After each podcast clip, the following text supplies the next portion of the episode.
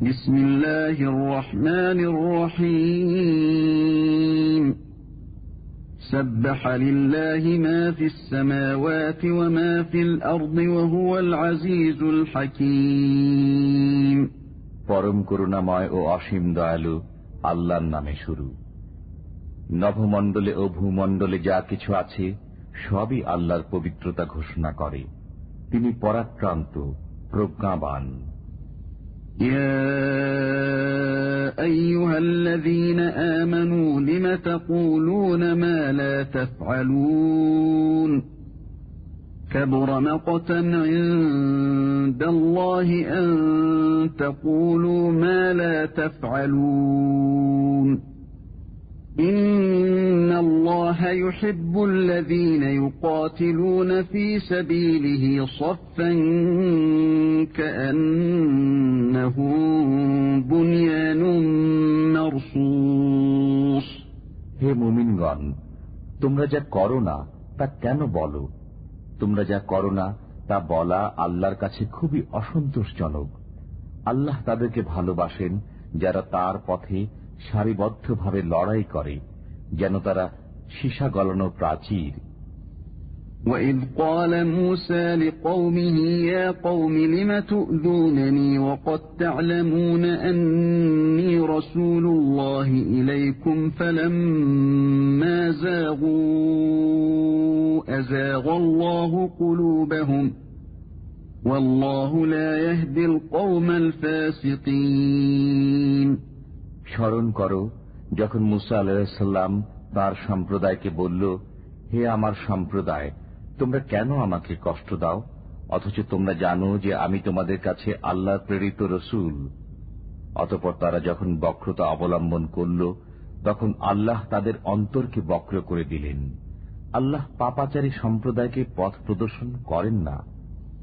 وَإِذْ قَالَ عِيسَى ابْنُ مَرْيَمَ يَا بَنِي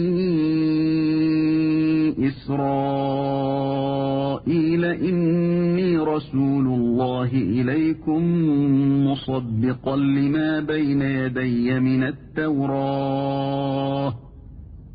مصدقا لما بين يدي من التوراة ومبشرا برسول يأتي من بعد اسمه أحمد فلما جاءهم بالبينات قالوا هذا سحر مبين স্মরণ করো যখন মরিয়ম তনয় ঈসা আলাহিসাল্লাম বলল হে বনি ইসরাইল আমি তোমাদের কাছে আল্লাহ প্রেরিত রসুল আমার পূর্ববর্তী তাওরাতের প্রতি আমি সত্যায়নকারী এবং আমি এমন একজন রসুলের সুসংবাদদাতা যিনি আমার পরে আগমন করবেন তার নাম আহমদ অতপর যখন সে স্পষ্ট প্রমাণাদি নিয়ে আগমন করল তখন তারা বলল এ তো এক প্রকাশ্য জাদু ومن أظلم ممن افترى على الله الكذب وهو يدعى إلى الإسلام যে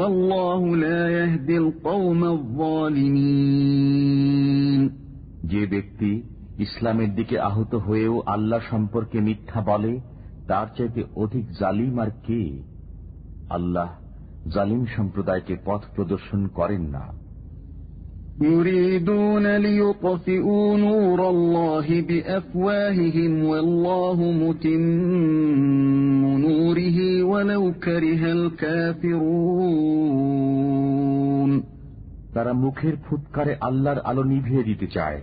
আল্লাহ তার আলোকে পূর্ণরূপে বিকশিত করবেন যদিও কাফিররা তা অপছন্দ করে هو الذي أرسل رسوله بالهدى ودين الحق ليظهره على الدين كله ولو كره المشركون তিনি তার রসুলকে পথ নির্দেশ ও সত্য ধর্ম দিয়ে প্রেরণ করেছেন যাতে একে সব ধর্মের উপর প্রবল করে দেন যদিও মুশ্রিকরা তা অপছন্দ করে يا أيها الذين آمنوا هل أدلكم على تجارة تنجيكم من عذاب أليم؟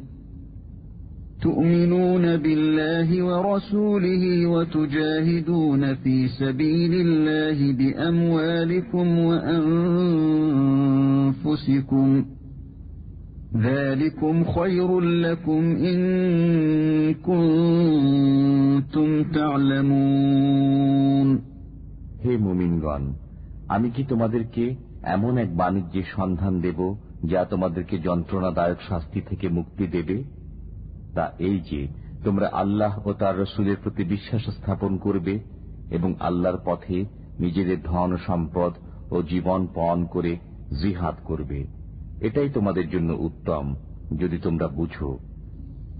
يغفر لكم ذنوبكم ويدخلكم جنات تجري من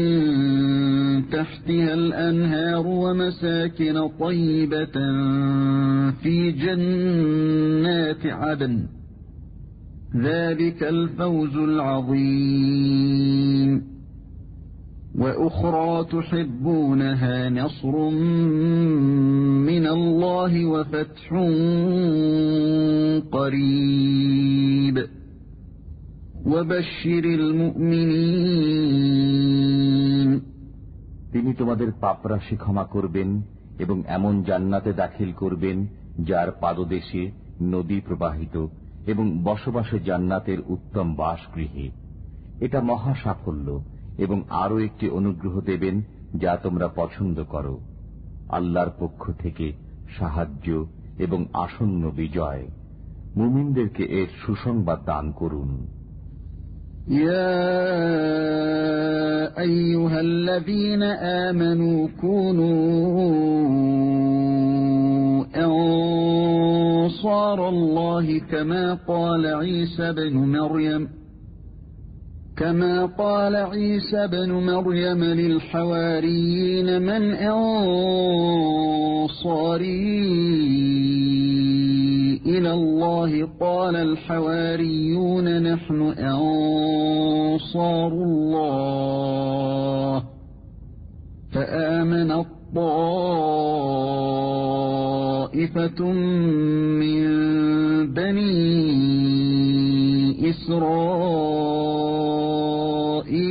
إسرائيل وكفر